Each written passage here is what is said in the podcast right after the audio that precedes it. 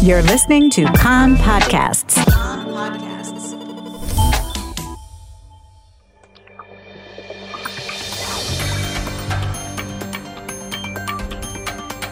You are listening to the English language news of Kan, the Israeli Public Broadcasting Corporation. Good afternoon. It's 2 p.m. in Israel, Tuesday, October 18th. This is Aryeh O'Sullivan with the top news at this hour. Disappointment in Israel over Australia's decision to reverse its decision on recognizing Jerusalem as Israel's capital. The foreign ministry called the decision political and short sighted. Prime Minister Yair Lapid, who is also the acting foreign minister, called Canberra's move a hasty response to an incorrect report in the media. We can only hope that the Australian government manages other matters more seriously and professionally. Meanwhile, Australia's ambassador to Israel has been summoned to the foreign ministry in Jerusalem for clarification. Australia's foreign minister, Penny Wong, announced that the centre left Labour Party government cabinet reversed the decision of the former prime minister to recognize Jerusalem as the capital of Israel. She said that Jerusalem's status must be resolved in peace negotiations between Israel and the Palestinian peoples. She blasted as cynical the move in 2018 by the previous conservative Prime Minister Scott Morrison to formally rec- recognize Jerusalem as the capital in a ploy to try to win a parliamentary seat for David Sharma, a former Jewish ambassador to Israel who is the lar- in the largely Jewish Wentworth district of Sydney. Australia will always be a steadfast friend of Israel, Wong said. We are equally unwavering in our support of the Palestinian people.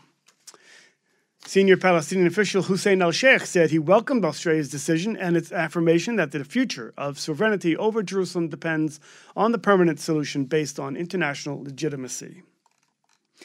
The manhunt for the Arab terrorist who carried out the fatal attack on the Shuafat crossing that killed Sergeant Noah Lazar is continuing, with Shin Bet agents, aided by police, arresting eight people suspected of aiding the gunman. This brings to 15 the number of people detained in the hunt for Udai Tamimi, Weapons parts, ammunition, and flak vests were also confiscated in the raid. During the arrest raid inside of the Shuafat refugee camp in the nearby town of Anata, demonstrations broke out and rioters hurled stones and petrol bombs at Israeli security forces. The forces used riot control measures to disperse them. There were no injuries reported. Minister of Public Security Omer Bar-Lev told Kan that the terrorist who killed Sergeant Lazar would be captured dead or alive, even if it takes a few more days or weeks. The spokesperson for the U.S. President Joe Biden says that the meeting next week between the American president and President Isaac Herzog would focus not only on ways to deepen Israel's integration in the Middle East, but also on advancing freedom, prosperity, and security for the Palestinians and Israelis. This, according to the White House press secretary. The Egyptian daily Asharq al Awsat reported today that Egypt has persuaded Israel to start gas production off the coast of the Gaza Strip in cooperation with the Palestinian Authority. The report said that progress was made in the Egyptian mediated talks due to the global energy crisis.